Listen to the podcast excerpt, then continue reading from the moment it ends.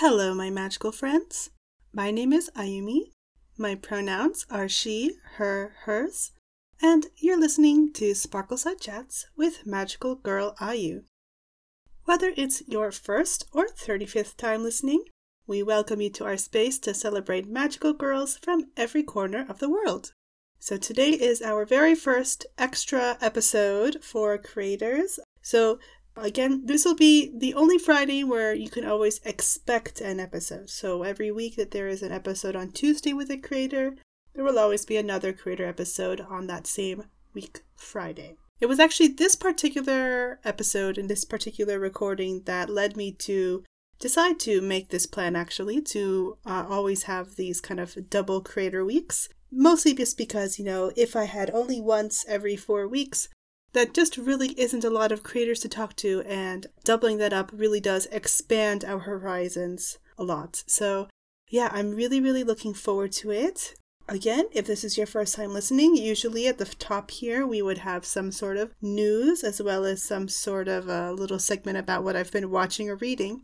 But because this is a creator episode, I will not be sharing that stuff. So you can look forward to that on Tuesday. I'm very excited for our Tuesday episode. It's going to be the next Precure episode, and it's a big one, near and dear to my heart, as all Precure seasons are anyway, but yeah.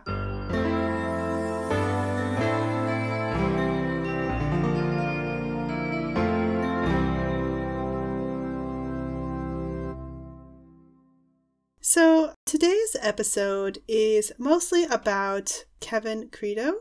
He wrote the novel Ellery Moonbeam, written in a kind of light novel fashion for Tapas's premium program. Kevin reached out to me about talking about his work here, and he also just wanted to talk generally about magical idols in particular. So I do think this will be a very interesting chat about using the magical girl genre, and then particularly magical idols, which we get into a little bit historically speaking in this, as a kind of metaphor for other things in life. I would say that in terms of the history of magical girls, Kevin is definitely the person uh, so far with the youngest history, you could say, but that doesn't mean it's not valid. Maybe today will be your first time, dear listener, listening to something or learning about magical girls, and that's also valid too. And, you know, we are, as always, open to people coming in at any time, whether you were born watching Magical Girls or started watching yesterday or even today.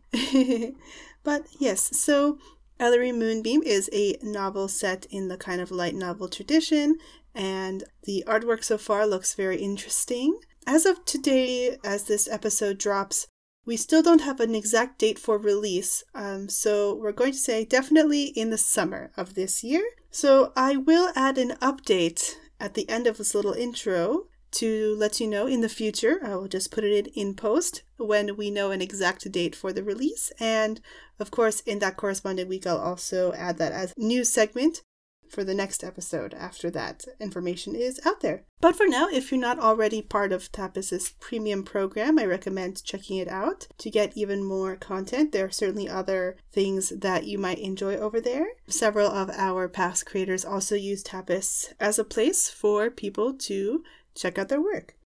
And since we were talking about magical idols and discussing both the idol system as it pertains to reality and then how it is within the magical girl genre, I decided to give us a little bit of a bonus chat today. So this was very exciting to get because it was kind of a last minute thing, and I was very, very lucky that Alice was so kind to talk to me. So Alice is a former idol, a very, very recent departee of the idol industry here in Japan.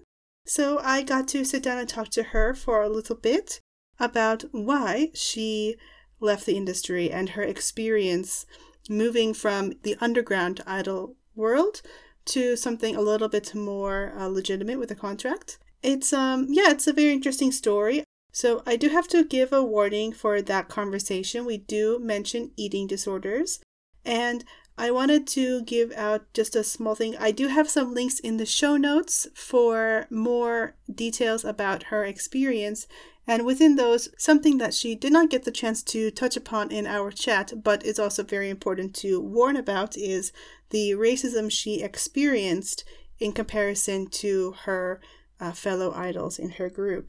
Unfortunately, yes, at the moment she's not doing Idol anymore, but you can still follow her and her antics on the internet. She's very busy there. And um, I also wanted to make one more thing um, clear. So uh, this is something that uh, has come up on occasion, but I haven't actually fully addressed yet, so that is also my bad, and this is something I'm trying to discuss more with future guests as well, which is trying to remove ableist language from our vocabulary.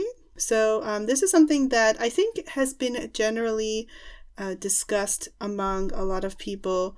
I would say, I mean, I've been hearing about this for quite a few years now, but I think more recently I've seen it, especially in the podcast sphere, being discussed more. Just like the ways that we casually use a language that actually is quite harmful to people with disabilities.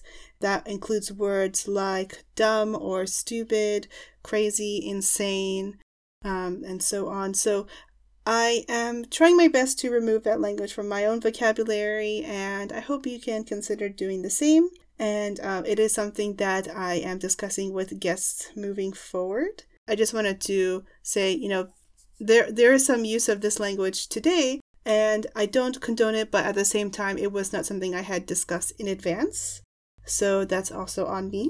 But I just wanted to get that out there so that my stance is clear, and hopefully moving forward, that language will be, if not completely removed, at least slowly removed from conversation. And I hope that you consider the same as well in your daily life. So um, with that, it's a very long episode today, so I really hope that you can enjoy this for the weekend. I've heard from listeners that they like longer episodes, so long as the conversation is good, and I think it will be. With that, I hope you enjoyed today's discussion about Magical Idols and Ellery Moonbeam with Kevin Credo.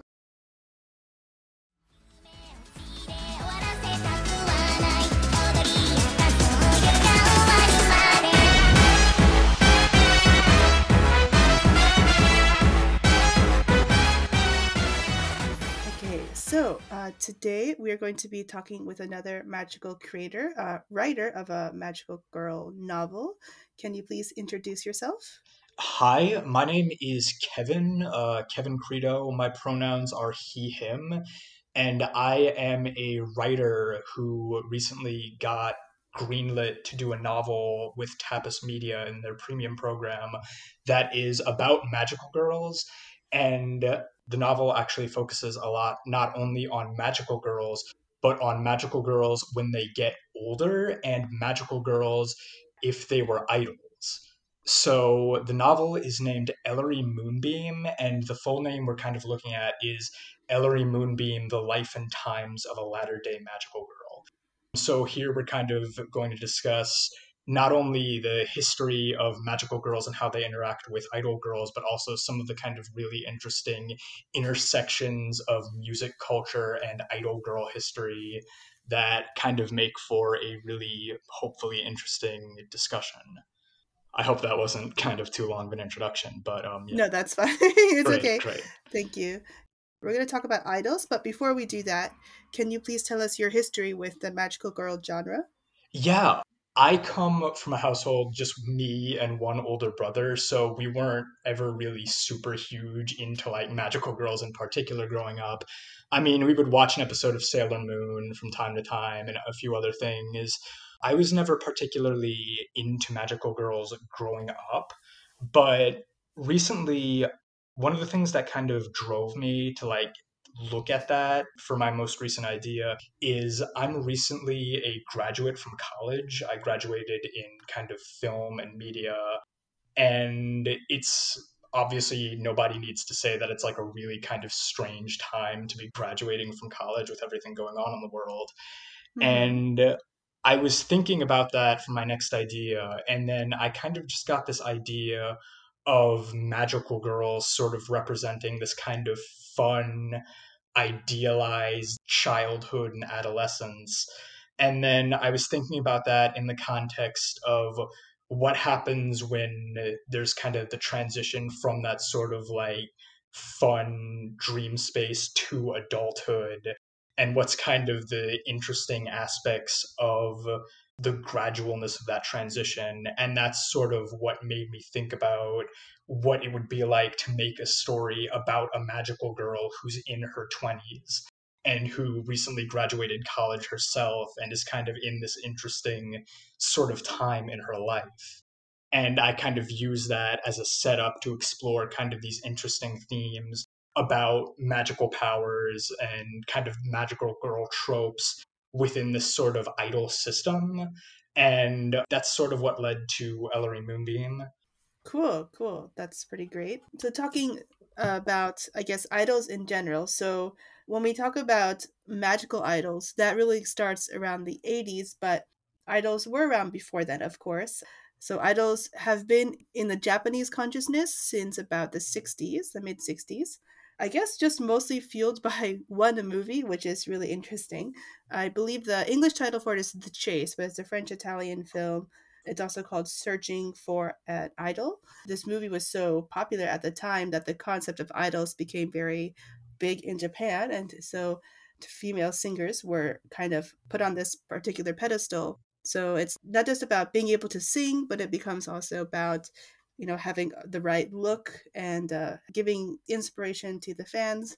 The history of idols and the idol system in Japan is very interesting. And uh, of course, idols are not just in Japan. I would say even going back over into Europe and the U S, we can see now there are singers that are very similar to the image of idols that we now have in Japan. Yeah, definitely. Yeah. I think one of the things that is really interesting about idols, especially in the Japanese context, is that idols and magical girls actually did have a sort of similar starting point where there was this piece of um, non-Japanese media that sort of sparked this very rich kind of public interest. As I'm sure a lot of your listeners know, that was with Magical Girls, with the um, sitcom Bewitched, mm-hmm. and how that kind of influenced Sally the Witch and Secrets of Akko-chan, and then how those kind of works gradually started to evolve with Pierrot Studios, and then eventually modern magical girl shows like Sailor Moon and Cardcaptor Sakura. So it's a very kind of interesting way of looking at these particular pieces of media that are so kind of influential, and then over time these systems and these whole genres started to kind of grow up around them. And I think that sort of happened naturally in Japan, at least, with both the concept of musical idols and with magical girls as well. So I think there's a kind of a really interesting convergence of those two. And I think that those have been explored a lot in anime and manga, but kind of the specific link between them and playing with that in the concept of the industry side of the idol system, because like there can be completely like controlled by their agencies and this like marketing and other things, and it creates this very kind of interesting and somewhat stressful at times pressure for a certain self-image, and then combining that with magical girls is kind of a very interesting sort of setup to certain um ideas that I think I'm hoping to kind of play around with a little bit in Ellery Moonbeam. So yeah yeah exactly. I mean, even on their own we do see that interesting uh, bounce back of influence between, well, in the case of magical girls, it would be particularly the U S and Japan. And then in the case of idols, it's really France and Italy and Japan, though. Yeah. France and Italy do also really love their magical girls. Yeah. We can see that that also has bounced back into those countries because I guess especially magical idols uh, have come back and forth. Creamy Mami is a very big series, and it was also very, very popular in Europe. I don't know if it ever actually made it all the way over to the U S, but I don't think so. Yeah. I think now it's more available, but at the time, yeah. Not so much. Yeah. Yeah. Did you watch or are, are you interested in any other uh, Studio Pierrot series from that era? I've looked at a few Pierrot shows. I mean, I was mostly watching Creamy Mami because like that's the most famous one. And I think it definitely was the earliest kind of cementing of the relationship between magical girls and then idols and the concept of like the popular music industry. I watched a few of them. I think Magical Emmy was the name of one of them. Mm-hmm. And yes. Then Fancy Lala, and a lot of these shows also kind of like take influence from Japanese idols in a certain way. I think Fancy Lala was particularly trying to like emulate the success of Creamy Mami before it. And uh, that kind of also goes back in a way to just the nature of like the television industry. Um, I'm I'm really into animation, so I'm, I'm just kind of throwing this out as an example. In the U S, you would have Hanna-Barbera that created Scooby-Doo, and then Scooby-Doo was a massive hit. And then you had other attempts by the same studio to kind of work with similar themes, which is how you get things like Jabberjaw and uh, Fangface that work with similar themes, and they have kind of similar setups, but they're also sort of directly influenced by the kind of juggernaut that came before them. So that was kind of an interesting thing to look at in the hmm. anime industry, and also with a sort of parallel about a decade early, or maybe a little more than a decade earlier, because um, Hanna-Barbera was kind of big in the seventies. Right. And uh, Studio Pierrot was very popular in Japan in the eighties. Yeah. I would say Creamy Mami probably is the first of the magical idols. I can't think of anything that came before her. But yeah, you can really see that those series very much play into idols, uh, so much as the main voice actress playing the magical idol sings the opening theme song and is also an idol in her own right throughout those series. Yeah. That's another thing that becomes a really common thread, not just for magical idols, but for idol series in general, that a lot of the voice actors also are idols in their own right. Yeah. I think that's especially the case with a show like A K B zero zero four eight, which is completely derived from and based on the actual idol group A K B forty-eight. Yeah. Yeah. In one of the chapters in Ellery Moonbeam, um, it's not going to it's going to be kind of a little closer to the middle of the novel, and this isn't really a huge spoiler or anything, but um, the magical girl group in Ellery Moonbeam is named Moonbeam, and one of the chapters is kind of focused on their debut concert. And I was looking at kind of A K B's sci-fi anime, and I was kind of using that as a sort of like template hmm. because like idol groups have certain concepts which are kind of like motifs or kind of like general storylines a lot of the time mm-hmm. that kind of show as like a sort of base for the music, which is really kind of the main part of their act. And then I kind of used A K B's setup with this sci-fi show as this semi self-aware little fun thing that the uh, three girls in the group Moonbeam in Ellery Moonbeam uh, kind of play with on their first concert. So that was kind of a very interesting thing I was sort of working on. Hmm. But um, yeah, it's very interesting to kind of see the influence. And another thing, it's good that you mentioned that a lot of the voice actors for these shows are idols themselves. On that note, was Usagi's voice actress in the original Sailor Moon an idol? Uh, definitely in a lot of series, including Sailor Moon, a lot of voice actors do get to do things like character songs, but I wouldn't say she was an idol specifically, though. I mean, she does have like a small singing career, but it's not particularly in the idol system, if that makes sense. Yeah, back on track with the yeah. voice actors being idols themselves. That kind of plays into like the really kind of interesting cross media and kind of transmedia elements of a lot of like Japanese idol media and magical girl media. And even like, for example, the Tokusatsu um, Girls Ex-Heroine series, mm-hmm. you would have um, the show, which is kind of just this fun children's show, but then you would also have like a mobile game and then like a few albums that like come out. And it's this very interesting kind of like way that it becomes like a very transmedia franchise. And I think that in a lot of like non-Japanese media, there's like one main thing, and there are a lot of like spin-offs. There's like a tie-in video game for a certain blockbuster movie, and the game gets forgotten about a few months after the release. But in Japan, the transmedia experience is something they're really into, and kind of creating both this real idol girl group that has like albums and things, and then also this kind of like fun show that comes along with it. the idol groups in like the Tokusatsu series are like secretly magical girls, and then the albums themselves are kind of like secretly marketed as them being like also magical girls and just a normal idol group. In a lot of magical girl media, there's definitely this kind of like fun secrecy that kind of surrounds it. But that's another kind of interesting thing I was looking at with the uh, Tokusatsu series in particular. So I'm actually in the middle of watching Miracle Tunes right now in Japanese. And uh, in that series, the characters are in an idol group. So they're working every day as idols. At the same time, at every episode, they also are fighting against like this evil force or whatever, very much akin to yeah. a regular Magical Girl series. So there are definitely some things that are different because yeah. of the media, I would say especially.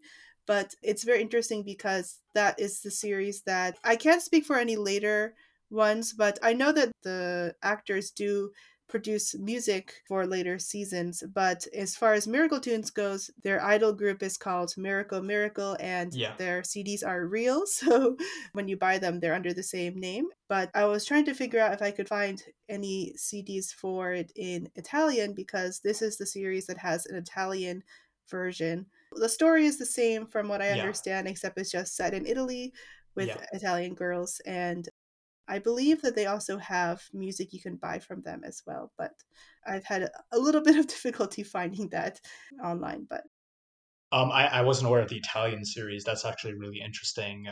It's kind of interesting to see how not like not just dubs, but like actual versions of a show are kind of like influenced for particular markets. And like that kind of goes back to what I was, wasn't there an attempt at like making a Sailor Moon series that didn't get picked up, but it was like live action. It was going to be live action. And then ah, yes. I think they were going to have like animated parts in it, like when the girls transform or something. Yeah. Before it was licensed and picked up by Deep Studios, yeah. there was, I can't remember the name, it was another company that was trying to get its hands on it. Oftentimes it is incorrectly attributed to Saban, but it's not from Saban.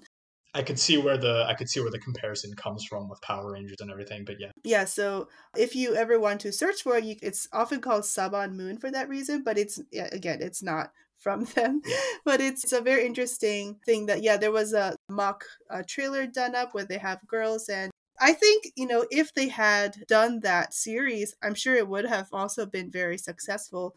But, you know, at the end, it ended up getting picked up by a different company, and we got what we got today, so... And what we got today was good. Yeah. yeah, definitely. Yeah. Yeah. I think it is very um, interesting. But yes, uh, I would say that Sailor Moon is definitely this like point where a lot of things changed globally, especially I think for Americans, because yeah. Magical Girls, like we mentioned before, were already very popular in Europe. So a lot of uh, things were already being imported there, especially in Italy yeah. and France, which is probably why they decided to do Miracle Tunes in Italian, but yeah. they decided not to continue with any of the other series because they didn't think that it would be as popular. So I think it's yeah. very interesting that they did one and then they were finished. yeah. Yeah, yeah. We kind of did skip all the way into like present day. Yeah, def- I think we definitely kind of jumped around a little bit. So back to the concept of the history of idols and magical girls. Yeah. I mean, going over the history, um, one of the really interesting things, or at least when I was looking at it and kind of developing the idea for Ellery Moonbeam, was, um, and I think Creamy Mami has a lot to do with this, with the intersection of magical girls and idol girls, but the idea that like magical girls are this sort of adolescent child wish fulfillment in getting these kind of magical powers and saving the world, and all your friends have magical powers too. And then I think that the attraction to kind of put idols into that is because I think that idols are also kind of seen as a sort of like young adult ideal kind of fantasy to like have all these fans and perform and like just live this sort of dream. And I think that there's definitely a sort of wish fulfillment element in both of those, like also with just how popular they were in um, society at the time. That kind of made them kind of a very attractive natural pair to them. Mm-hmm. Um, I do think that there's kind of an element with idols in particularly of kind of like growing up into doing that. Like, I think in Creamy Mami, the main character is like normally ten or eleven. And then when she transforms into Creamy Mami, she also transforms into like an older teenager mm-hmm. who's able to kind of experience more of like the career side of things as well. In addition to this kind of like just fun sort of like wish fulfillment, and also like just the secrecy and everything of like transforming. And I just think that those are another set of really interesting influences that kind of bring them together. And I think that's kind of what I try to explore in the novel a little bit, but also from the perspective of somebody who recently kind of aged out of the idol system a few years ago. And then kind of just this sort of fun satire of like the idol system while also playing into magical girl tropes. Mm-hmm. And that's definitely what I was trying to do.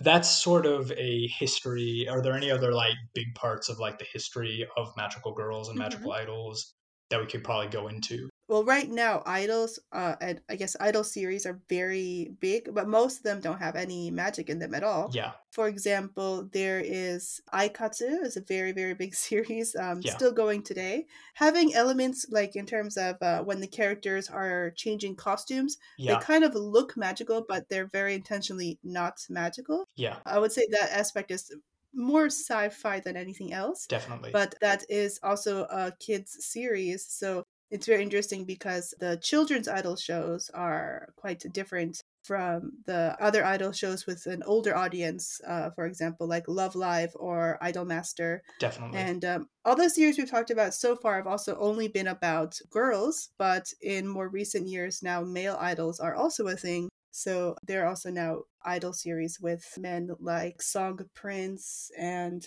even just this year, there were more series that have come out. So there are a lot of uh, a lot of different shows now, for sure. Definitely. Yeah. One of the things I definitely think are very interesting when looking at a lot of kind of the series in this realm are that I think a lot of like the tropes of magical girls themselves, as we kind of think about the genre, are very kind of influenced from like how non-Japanese audiences see Sailor Moon. When you ask people who like know about like Sailor Moon what the tropes of magical girl are, they're going to talk about like the Sailor Moon transformations and other things that do have a precedent before Sailor Moon. But um, there's this kind of really interesting sort of uh, gradual different, and like how you were talking about with modern idol shows, there's kind of some inspiration from magical girls, but like the boundaries of the genre are really kind of fluid in a way that's interesting. For example, like the A K B sci-fi series is like very sci-fi, but it also has elements of magical girls. And I think that the way that like we look at the different genres is kind of broken down a little bit when you look at like the breadth of like just how much media is made that focuses on themes of idols and of magical girls. Mm-hmm. It becomes um, kind of really interesting to kind of look at. And I mean, even the pre-Sailor Moon shows also have like some sort of like other element to them, like Creamy Mami has idols, or like Cardcaptor Sakura has like the element of her needing to collect these certain things rather than like having her own magic. Mm-hmm. And I think that just the boundaries of the genre kind of are very fluid in a way that kind of makes looking at them holistically very interesting. So, yeah. Hmm. Yeah, that makes sense. Yeah, in terms of looking at that connection, especially between magical girls and idols, it's so much that even in a series that we would call like maybe a non-idol magical girl series, they're often still idol characters. So like even yeah, in Sailor yeah. Moon, all the way to the very end, Minako or Sailor Venus, her dream is to become an idol. And so that's like a constant thing that is yeah. discussed. And then uh, in Precure, we've had several idol characters. There's uh, Urara and yeah. uh, Makoto from Doki Doki. Hug Precure.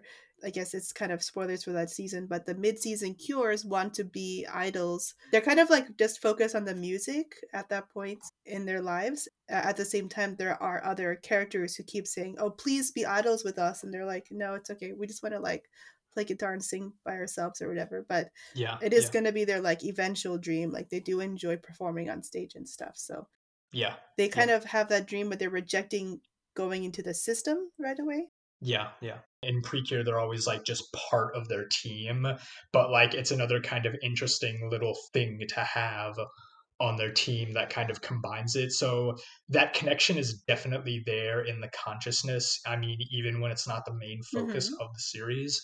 And I think that that's kind of just an interesting way of how it's looked at. And of course, in real life, there are older idols as well. There is definitely a pressure to be younger. Yeah. Because like, well, with uh, Tokyo Mew Mew, the new uh, reboot series that's coming out sometime next year, they actually had announced that when they were looking for the voice actors to play the five main characters, that they were also going to make an idol group of those characters, who have now started to release a little bit of music as they are leading up to releasing the actual series. But it's very interesting. Is that like a virtual band, like Gorillaz or something? Or is it like an actual, like, real stage actors, like, costumed as the characters? I wouldn't say they're exactly dressed as the characters, but they're like a legitimate idol group.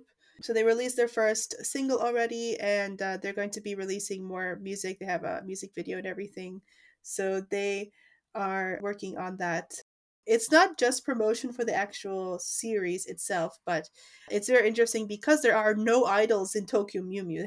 If you look at that series, yeah. you wouldn't say, oh, there should be idols here at all. It seems like not connected at all, but that's kind of like a corporate decision, I suppose.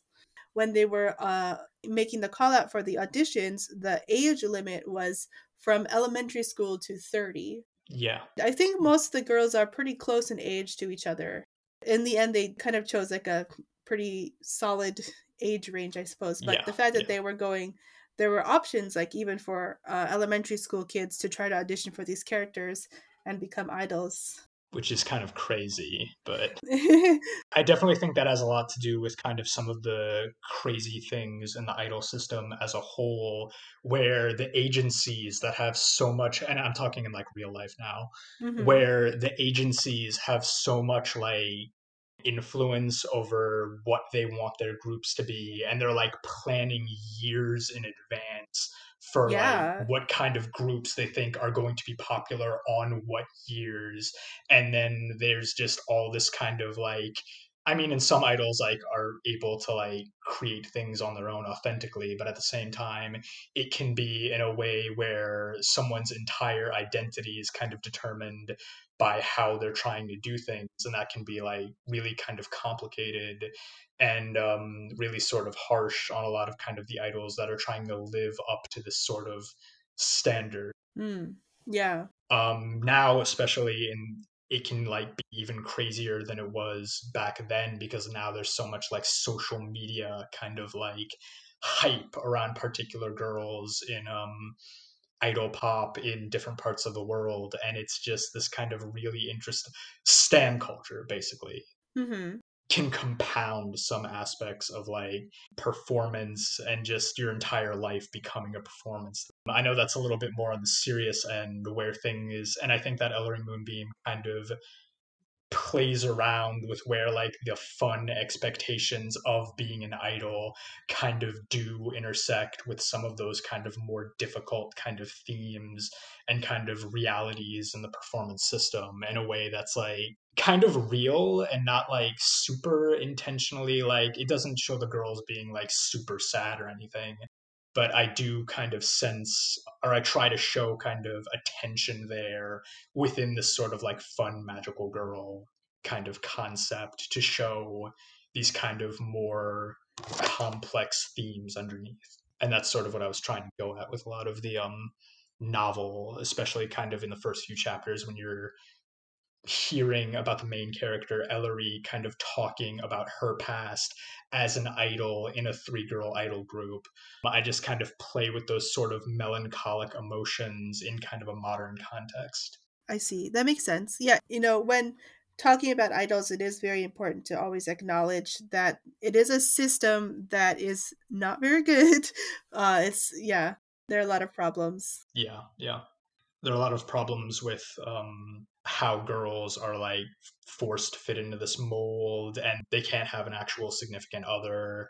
And um, there's sometimes where idols um, have like next to no free time, and they're pressured to act a certain way or a, like have a certain body type or only act in a certain heteronormative way, that's really kind of like difficult for the girl, and like how those anxieties kind of manifest over time, in addition to the concept of like all this hype that's around their group. That's sort of one of the things that you kind of might see sort of playing out with the anxieties of the different girls and the different groups that um, are shown in Ellery Moonbeam. And that's sort of one of the themes I was trying to use, the lightness of kind of magical girls and the kind of humor of that to kind of give some sympathy to. So that's kind of part of what you can be expecting. Hmm. Yeah. I've listened to quite a few different podcasts that talk to idols, or often former idols, because yeah. they had to get out, uh, talking about the system and so on. So um, I'm going to definitely leave those in the show notes for people to listen as well, because I think that they can speak on it better than either of us. But yeah, yeah. I think that's everything to talk about with uh, history, generally speaking. So let's talk a bit more about Ellery Moonbeam. Yeah. It's a light novel that's about a little over one hundred thousand words. If any of our listeners are familiar with Tapas Media, what they do is they're an app and a website that kind of promotes short form kind of storytelling. They're very big in the webcomic space, but they also have kind of a novels division. So Ellery Moonbeam is going to be serially published over, depending on when this comes out, the next few weeks in kind of weekly chapters. And it's going to be sort of short form episodes that you can kind of read. There are going to be about fifty episodes total. And we're working on that. We have a cover illustration we're working on. And we also actually have a few, I don't know if I would want to call them light novel illustrations, but we have a few illustrations that are being commissioned by a graphic artist working in Japan, which is really cool. Um, the novel's inspired by the style of light novels, but I don't know if you would technically call it a light novel because it's not Japanese in origin. So um, light novel influenced is probably one of the best ways to discuss it. But mm-hmm. um, it's a really interesting kind of project, and I am so honored that the people at Tapas have kind of believed in it. And I'm really excited to kind of see where it goes going forward. Ellery Moonbeam is really kind of a concept that I first started thinking about in about October of last year. It came kind of as I graduated from college in this sort of, I mean, we're obviously living in a really chaotic time, and we will be for the foreseeable future, but um, there's this kind of interesting moment after graduating college when you're sort of trying to figure out what you're going to be doing. The main character of um, Ellery Moonbeam is a girl named Ellery Lundberg. And the deal with her is, in the world of Ellery Moonbeam, certain girls get magical powers that occur kind of in their adolescence, and then their magical powers sort of fade as they kind of get to their later teens, and then they kind of do as good as they can to um, live a normal life after being idols, because in the world, all girls who go magical are sort of pressured into this like really rigid idol system. And the main character of our novel, Ellery, is a girl who is in her twenties, and she recently graduated from college, but she still has her powers, and she's not an idol anymore. Hmm. And it's really funny because she's trying to like grow up and be serious, and kind of her dream is to kind of be a musician outside of the idol world, but she still has kind of all the hallmarks of being a magical girl. And in the world of Ellery Moonbeam, that's kind of most pronounced in that all of the magical girls, their hair turns blue after they become magical. And then after they stop being magical, their hair kind of goes from this bright blue to this sort of dark black with maybe a little hint of blue. And you can imagine this girl who still has these powers and still has this kind of visible blue reminder of her powers to everybody she sees, having these sort of kind of interesting concerns about how she's going to be growing up and about how that's going to affect the rest of her career and other things. And those are sort of uh, some of the fun things that Ellery Moonbeam starts out on. And um, as the novel kind of progresses, it talks about her kind of former relationship with the two other girls in her group, Bailey and Tiffany. Bailey went on to become kind of a cosplay influencer. It's set in a fictional world, but it's kind of set in a fictional version of Los Angeles and California. And I kind mm-hmm. of play with modern themes of things like social media stands and cosplayers and influencers, and how those kind of interact with themes of like magical girls and idol girls. When I look at like the various projects I've kind of written, this is definitely something that I think is made for this particular moment in a way that I think is going to be really interesting, and that I hope resonates with a lot of like fans of that kind of sphere. Mm-hmm. And then it talks about, I don't want to spoil too much, but there's Ellery and then there's her other former idolmate, Tiffany, and they kind of start to mentor the younger generation of magical girls. And um Tiffany doesn't really have her powers anymore, but there's this kind of difference in approaches and how much they want to push the girls and how much they want the girls to conform to this really kind of rigid stan culture expectation, um, and kind of how that goes forward and what each of their kind of aims are in doing that. It sets up some kind of really interesting scenarios that present themselves a little more as you get a little further into the novel. So it's a definitely a kind of very interesting look, not only at just the base themes of what if magical girls existed in a kind of more realistic idol system, but also the story of like these kind of three girls who sort of drifted apart and they went to college and they're kind of older now and they're starting to come back together, and kind of what the interesting sort of character arcs there and sort of um interpersonal kind of like feelings of these different girls are as they manifest this sort of crazy system, and how that sort of results in some very interesting kind of situations is what I was trying to go for when thinking about the characters. Hmm. Okay. Sounds pretty cool. What are your influences both within and outside of magical idols? The thing with Ellery Moonbeam, um, and I think you could probably see this in some of the chapters that you read, is that it takes place in a world where magical girls and idols exist, but there's also magical girl anime that exists alongside like the real life ones, and they're sort of trying to tailor themselves to the sort of expectations that are put forth in anime and in manga beforehand. Um, there's a lot of fun references to real life magical girl anime. For example, whenever there's not Sailor Moon, but there's an anime in universe called Sailor Galaxy that kind of plays with a lot of like the same themes. There's an in-universe version of Cardcaptor Sakura. Also, um, there's an in-universe version of Precure, and kind of all these different influences kind of have their own little tropes that are kind of played with. There are also a few references to things like Madoka and um, other things that I'm sort of playing with. Hmm. I also do have a kind of a few slighter references to some of the Tokusatsu series like Girls Ex-Heroine. So it's kind of a very self-aware spoofing of a lot of different facets that kind of highlight the dynamism of the um, magical girl industry as well. Mm-hmm. I come from a lot of other kind of influences as well. Obviously, there's a lot in kind of, you know, being a recent college graduate and kind of thinking about like the sort of transition to working in the entertainment industry. I think there's a lot that's sort of a catalyst for some of the um, work in the series. I have a lot of influences. Like I think I said before, I was never super particularly into magical girls in particular when I was growing up.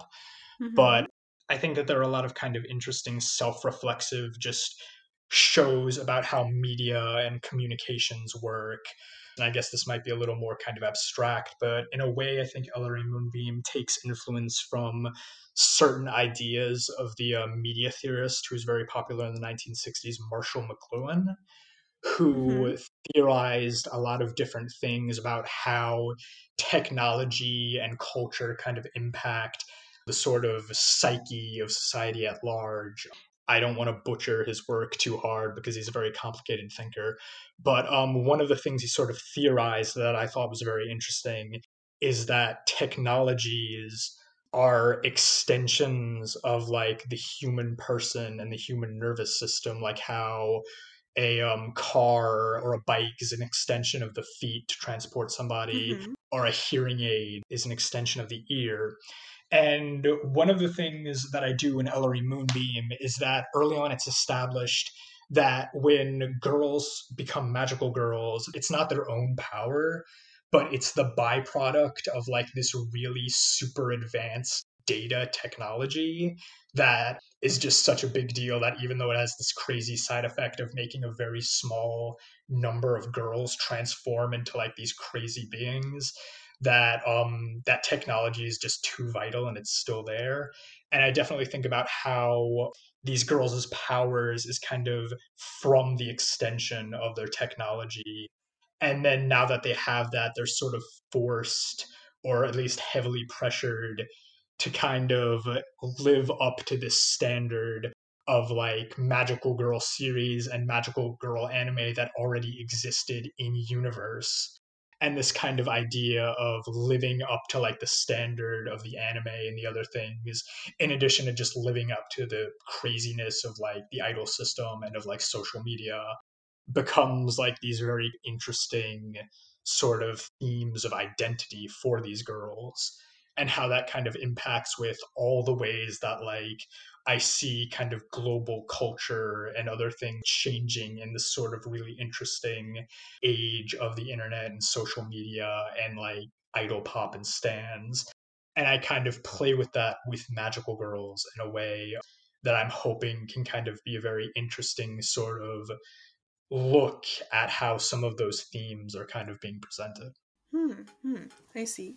So that's kind of a look at how I'm sort of thinking about how this work is its own kind of original, hopefully interesting look at these girls who are magical girls, but it also does have this very, I hope, timely kind of feel about certain issues and how technology and fandom culture are sort of colliding in this really interesting way that impacts the girls' identities and how girls are seen, and how show business functions in a way that I think can hopefully lead to some kind of very interesting reflection about where our society's headed and like what we can kind of do to make things a little bit better and what might happen if things kind of get even more crazy. It's definitely a very interesting idea in that regard. Hmm. Okay. I see. Who would you say this series is for? Like, who is the, the target audience? I definitely think that it will resonate a lot more with people who are at the very least in kind of their older teens or, um, I mean, it's it's young adult in a way, but I don't think it, it deals like with these kind of older characters and, you know, their flaws and their anxieties and things that um, might relate a bit more to an older audience. It does have some kind of language used sparingly in it at times that might not be the most suitable for like a really young audience, but it's definitely kind of this late adolescence kind of young adult. When we're talking about books, I mean, young adult means everything from like nine-year-olds to like people in their twenties, but it's definitely sort of a more sixteen and seventeen and up who are kind of old enough to sort of think about some of those issues. Hmm. Okay. And uh, it sounds like people would best enjoy it if they already have a general idea of magical girls and magical girl history. Yeah, my editor was giving me some notes, and she thinks that one of the really fun things in it um, is kind of picking out the certain references and seeing how a certain phrase relates to a certain character in a magical girl anime, or um, what an in-universe version of a um, real-life magical girl show is called and how it's kind of used. And there's definitely also an element of nostalgia around magical girls. I definitely think we're also living in an age where people are really kind of nostalgic and sentimental for things like Sailor Moon and even like the Deke dub of Sailor Moon. That while it's not like there are other more accurate translations of Sailor Moon, I think there's a lot of kind of nostalgia for this sort of Saturday morning feeling um, and this sort of like old school thing that I think Ellery Moonbeam kind of plays with a little bit, while also kind of dealing with some more kind of like complex, realistic issues.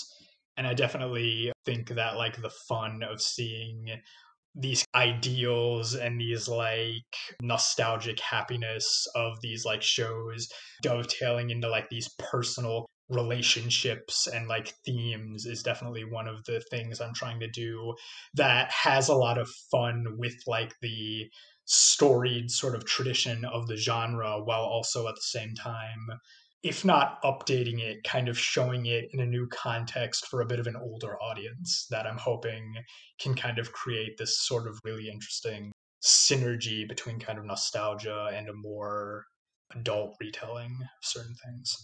And of course, that kind of goes back to um, how even the name Ellery Moonbeam is kind of phonetically similar to Sailor Moon, that I was kind of thinking about when I went through the name. Another thing is that when each magical girl gets into her group, she's given like a magical girl name.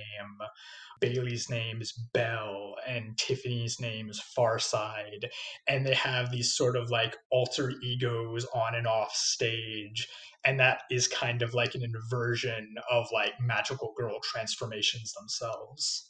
That I think is another kind of interesting sort of identity thing that the story kind of tries to play around with. And you can kind of think about that when you're like looking at the certain things and sort of predicting how like some of those themes will play into their backstories and where they're going and what they're trying to get, in a way that I think is really, I'm really excited to see where this idea goes. And I, I really hope that people enjoy it. And it's just so awesome to actually finally have this story that's like going to be published publicly, and um, to see how people might react to some of the twists and turns in the novel. I'm really looking forward to it.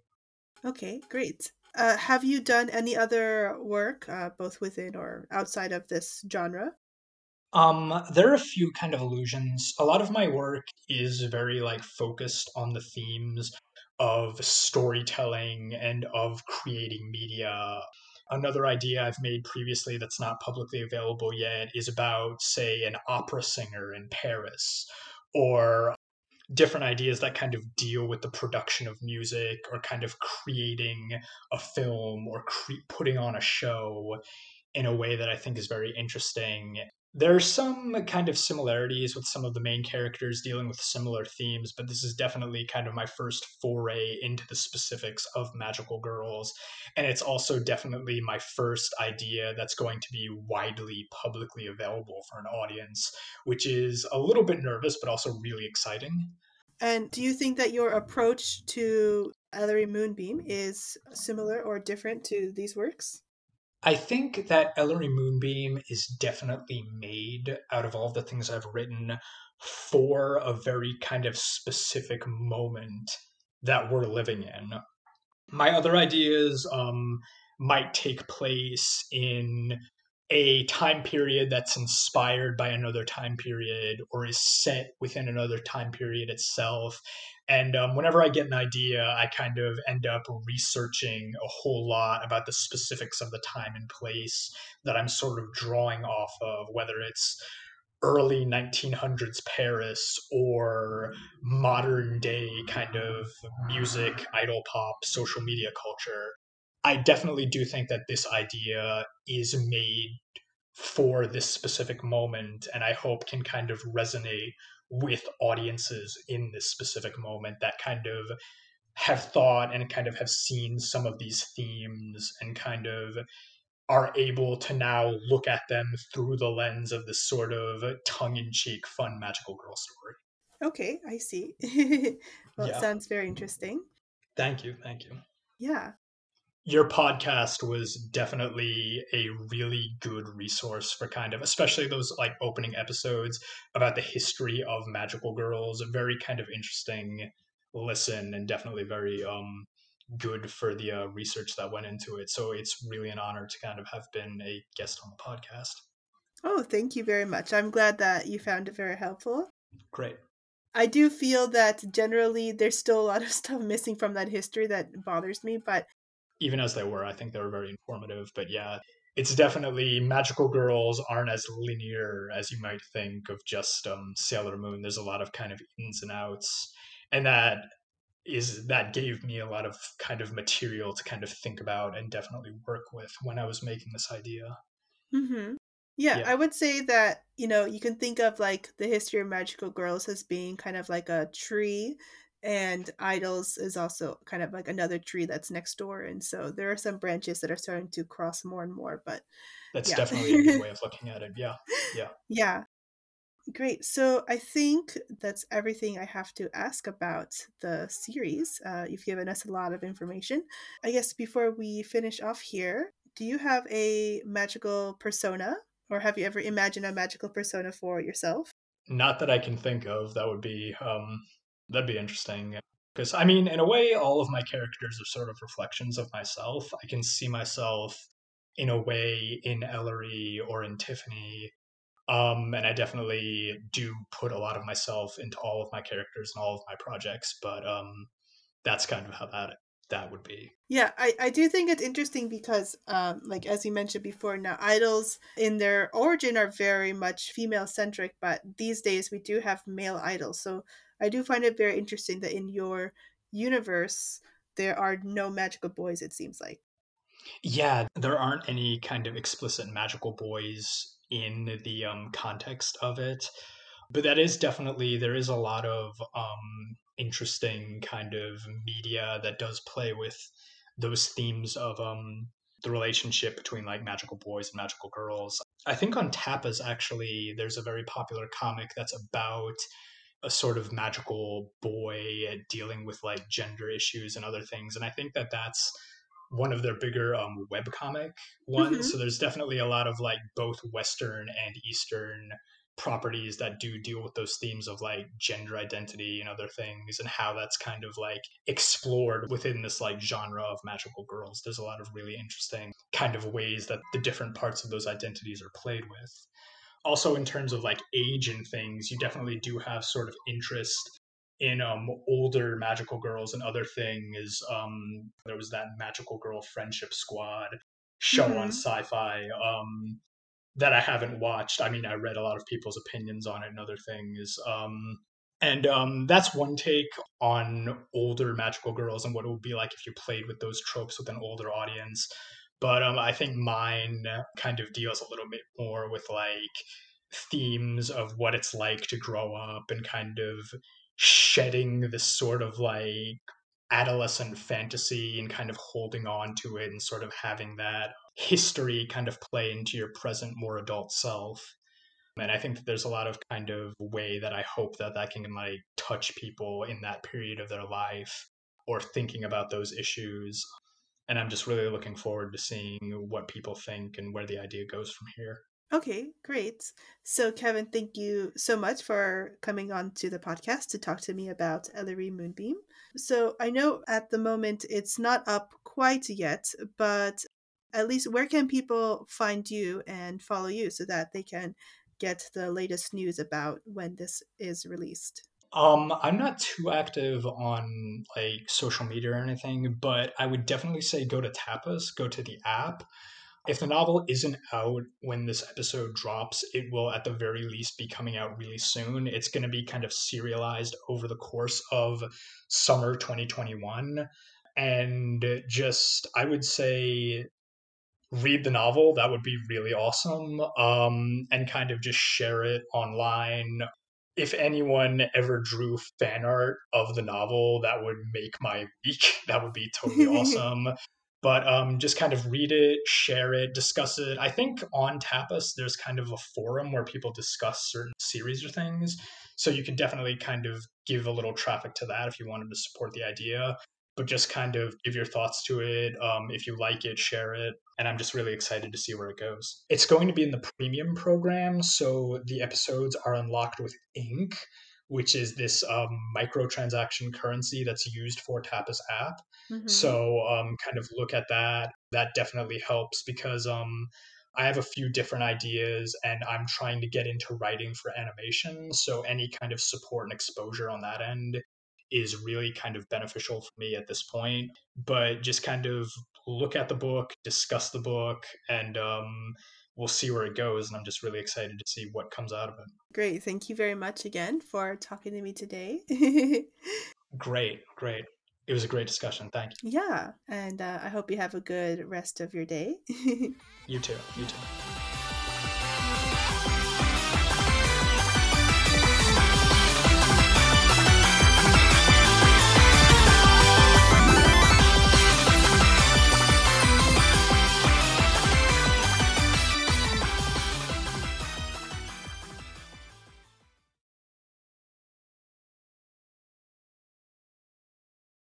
Okay, so uh, we just finished listening to a creator episode about Ellery Moonbeam and uh, magical idols in the whole genre of magical girls. And so I wanted to give a little bit of extra context for everyone. So I thought I would go to an expert. So can you please introduce yourself? Okay, hello everybody. My name is Alice and my pronouns are she, her, and I used to be an idol. Yes, so... Um, Now, I, I have been following you on Twitter, and I have heard about uh, your experiences as an idol uh, when you were still, I guess, independent. I don't know if that would be the right mm-hmm. way to say it. Uh, yeah.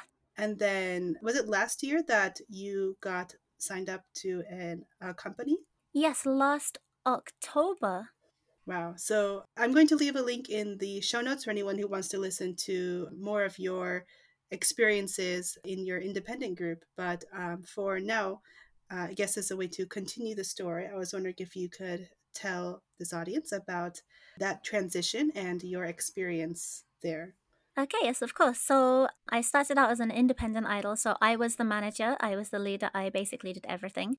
And while we were performing as that group, we ended up being scouted by an agency.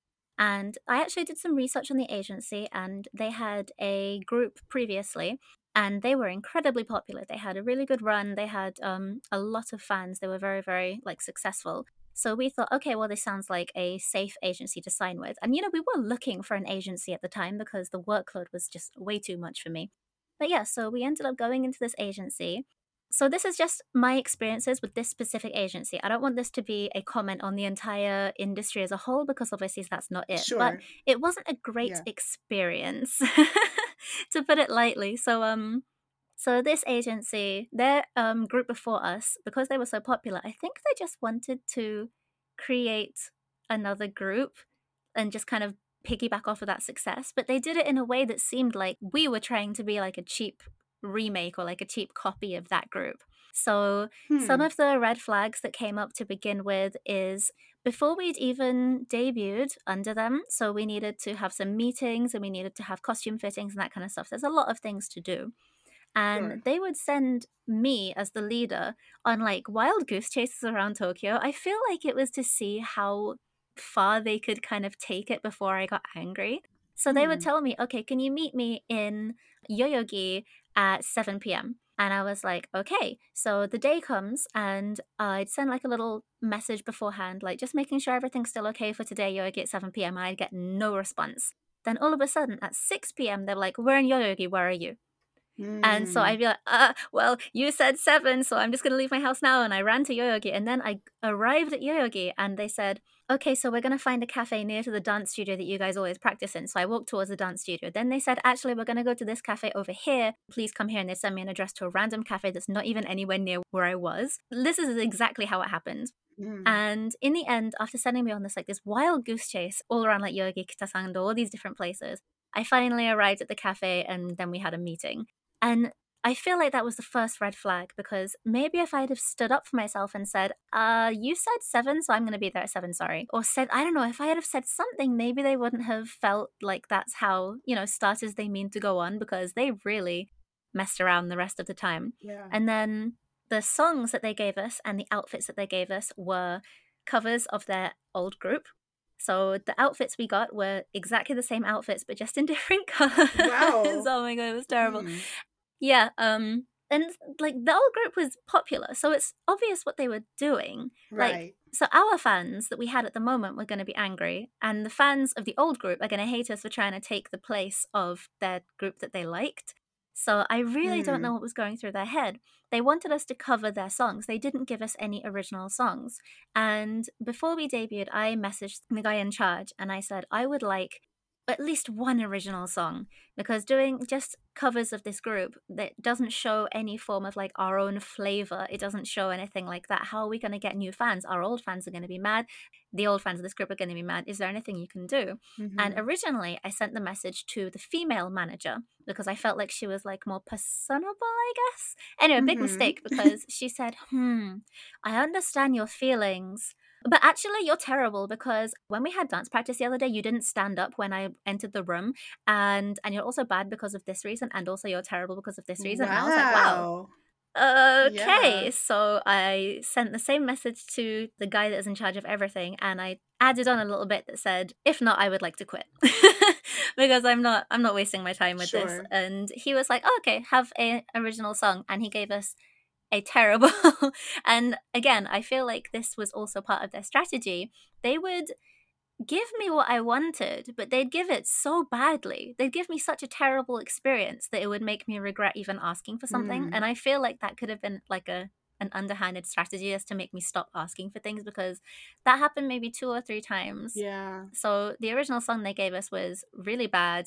It shouldn't have been out of production, honestly. And then when we came to perform it, they played it a key down. Wow. So the two other members were like singing off key, and it was, I mean, me as well. Like when the chorus came, I'd be like, uh, uh, and that was at our debut live, by the way. Oh so my goodness. That's... That was um something. I can't even imagine, like, doing that. It seems like literal... And I can't understand why they would want to sabotage you all like that. Yeah, exactly. It was so confusing. But the thing is, everything they did up until then, even if it, they didn't mean to sabotage, all of the actions they did was leading to sabotaging the debut of this group, because my main regret with my first group was that I didn't hype up our debut enough. I didn't gather everyone's attention for the debut. Mm. I just kind of was like, oh, we're performing at this place, come hang out. So I was like, yeah, well, this time we'll have a proper debut. They kept the whole thing a complete secret. Wow. They have like a live venue that is run by the agency. They wanted us to debut on the three-year anniversary of that venue. And they wanted us to be a complete secret.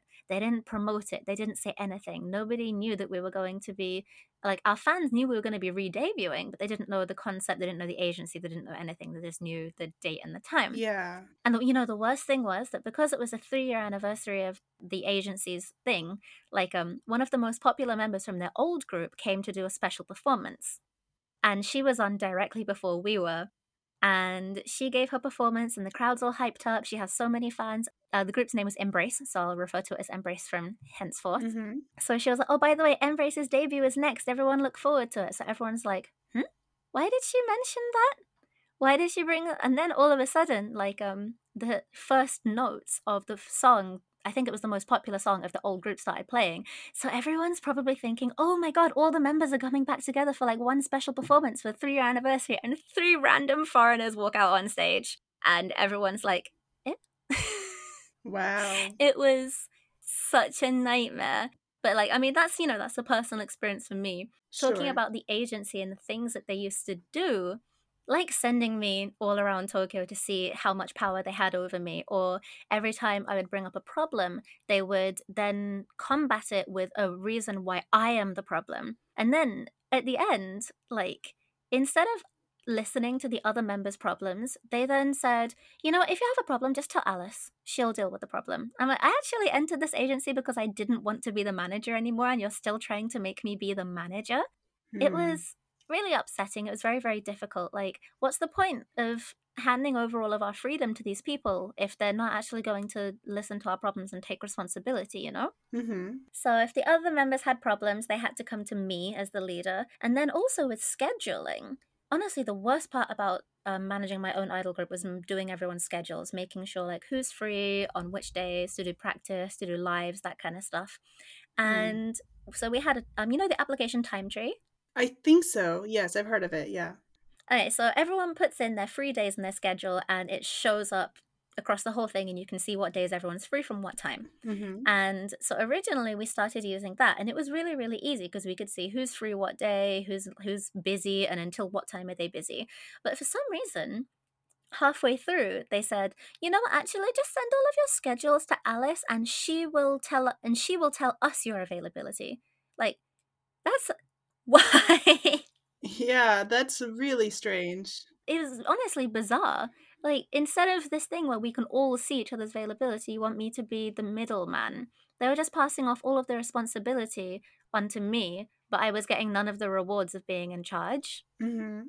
So anyway, fast forward to um, the end. I had kind of had enough, um, not to go too deep into things, but I was having a bad time as an idol. I had kind of developed an eating disorder. Yeah, so that's the main reason why I quit Idol. So I sent a very long, it wasn't that long, like, you know, a couple of paragraphs of a message to the guy who is in charge of everything, telling him, I don't have any confidence in the direction this group is taking because all of the other songs that he'd introduced to us were all, like, terrible. And originally he said he wanted to make us a dance-based group because most of the members are really, really good at dancing. But the dance, like, the choreographer he introduced was terrible as well. So we were like, what are you trying to do with this? Like, at one point I was like, is this company a money laundering scheme? Because there is no way, like, they're actually trying. Hmm. Like, it's because we had, this entire thing's just me ranting. I'm really sorry. No, no, this is exactly what I wanted you to do, so it's okay. Yeah. Uh, yeah. But like I said, this isn't a comment on the entire industry, but this is what happened to me last year. So mm-hmm. when I was independent, I made a lot of good contacts with events organizers. So when you are not signed to a massive major label, you will debut and you will do all of your um, lives and concerts in big group lives. So there'll be like, you know, like ten other groups performing. And mm-hmm. that's good because it means you can steal their fans and make them your fans. It's really good. But if you have, you know, um, a really big agency, then you don't really have to do that because they'll get your fans for you. But, you know, yeah. So I made a lot of good contacts with events organizers and people who own live houses and concert halls and that kind of stuff. So when I was about to re-debut, I emailed all of them saying, you know, thank you for all of your help and stuff up until now. This is the email address of my new manager. If you have any events you want to invite us to, then please email them. And they were like, okay, thank you very much. Good luck. And they all emailed my manager, only to be ignored by my manager. I had a couple, maybe five of them email me saying, I messaged your manager, but they never replied. And they ended up losing all of my contacts. Mm-hmm. And then in n- not promoting the events properly and, I know, just really bad mismanagement, they ended up losing, like, most of the fan base that we'd built up up until then. Because we had been active for almost a year at that point.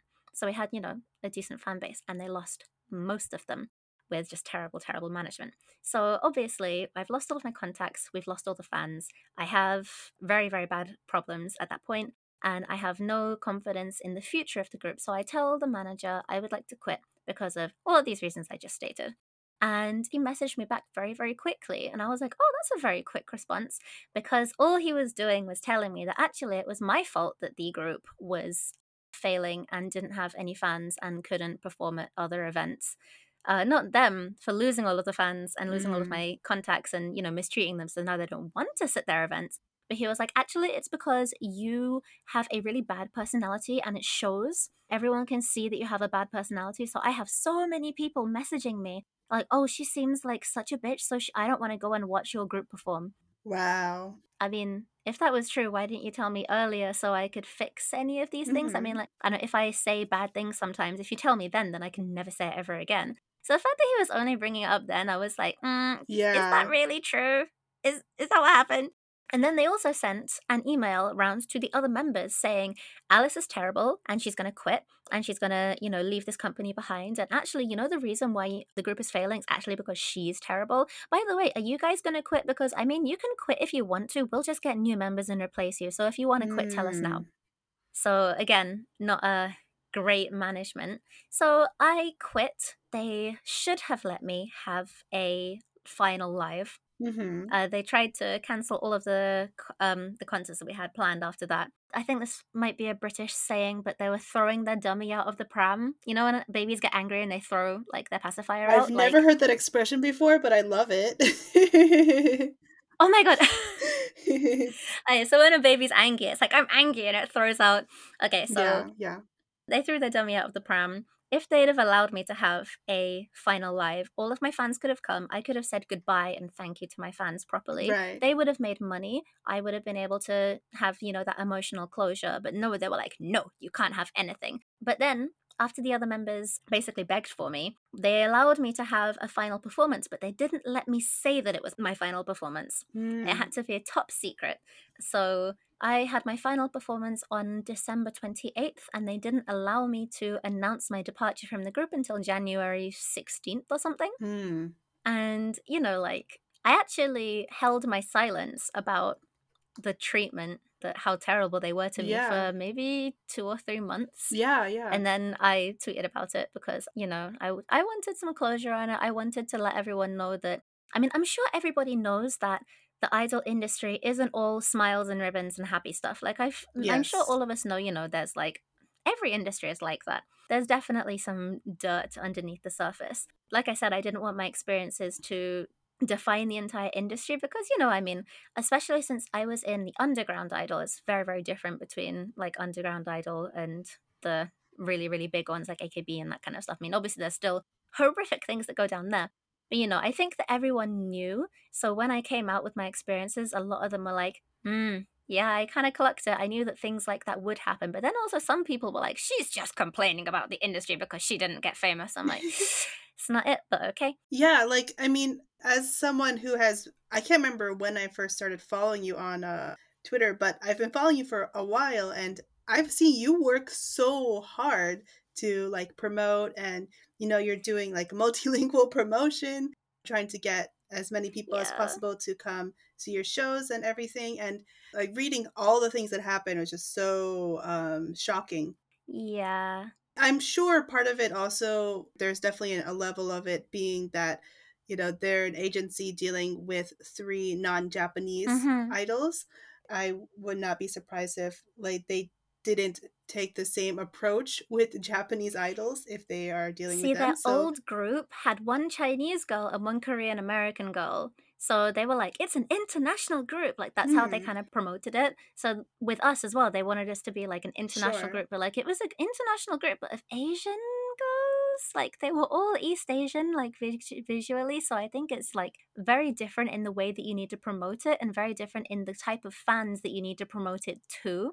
So maybe they didn't understand that. And also maybe sure. because, you know, we didn't like, bam, take off immediately. They were like, you know, actually, we don't care anymore about these gaijin. We don't care about these gaijin. Who are these gaijin? So, you know, I mean, yeah. I do think that there was definitely an element to our parents aren't going to go and knock on their doors if they mistreat us like, you know, other Japanese girls. But at sure. the same time, we're not going to take the same kind of terrible treatment that a lot of these young Japanese girls take. Right. So, I mean, I had a bad experience, but there are definitely people who have worse experiences because at the time, I mean, you know, I'm a grown woman, you know, I'm in my twenties and the other members are also in their twenties. And two of us already had almost a year of being idols under our belt. So, you know, we're not these like thirteen-year-old Japanese girls who will do anything they're told. Sure. So I do feel like we kind of dodged a small bullet with that. But at the same time, due to, you know, our status, I think that probably they didn't try as hard. Which is dumb because, like, I was doing a great job and then they ruined it, so... Mm. Yeah. Yeah, so after all this, you decided to finally quit trying to be an idol altogether, which uh-huh. um, I'm sure has disappointed people for sure, but, you know, your yeah. mental health is so much more important. Yeah, I mean, I've quit the industry, but um, some of my friends in the industry that are still, like, working as idols, like, they might... like maybe they'll call me for their birthday performance. I might make appearances, but I'm not going to go full on into it again because I can't I can't deal with that. Yeah, that makes sense. I mean, I do think, you know, you're a great dancer and singer, and it, if it does feel like a waste.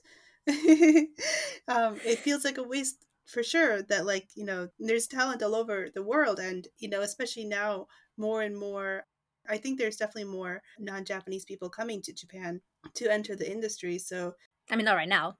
No, not right now. Yes. But like generally speaking. yeah. Mm. Yeah. No, all the ones that are working now, you've all been here. But um, yeah, it's definitely something that I, I don't know when it's going to happen, but I do feel like there's probably going to need to be some sort of change there for sure. Mm, I mean, you know, we do hope so. Yeah. Yeah. Uh, Alice, thank you so much. No problem. Thank you so much for sharing your experience with us. And where can people find you and follow you online? Okay, so I have a Twitter where I, I'm very loud. So my Twitter, I don't know if you'll put it in somewhere for me, but it's yes. underscore uh, S H one O P A N. It's supposed to be shiopan, which means salty bread. It's my favorite type of bread from the bakery. Mm-hmm. And I am also on Instagram on basically the same name, the same handle, but instead of the one, it's an, a real I because the name wasn't taken on Instagram. You know how it is. Yeah, and yeah. Instagram, I don't really post, but I do post a lot of stories. So anyone who is interested, please check it out. Great. Yes, I will link to both in the show notes. And yes, thank you again for talking thank to us you. Today. Yeah. No problem.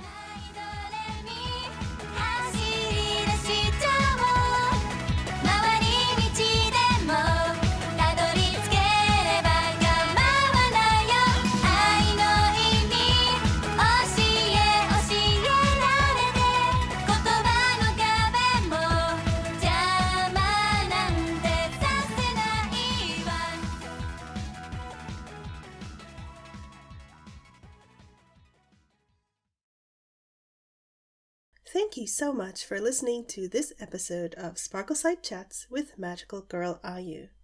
Please subscribe, rate, and review if you like it, and don't forget to tell your friends about the show if you think they'd be interested. If you use social media, don't forget to use the hashtag SparkleSideChats when talking about and sharing the podcast. You can find us on Twitter and Instagram at Magical Girl Ayu, spelled A Y U. And you can find me at Ayushinows, A Y U S H E K N O W S. You can also email us at sparklesidechats at gmail dot com.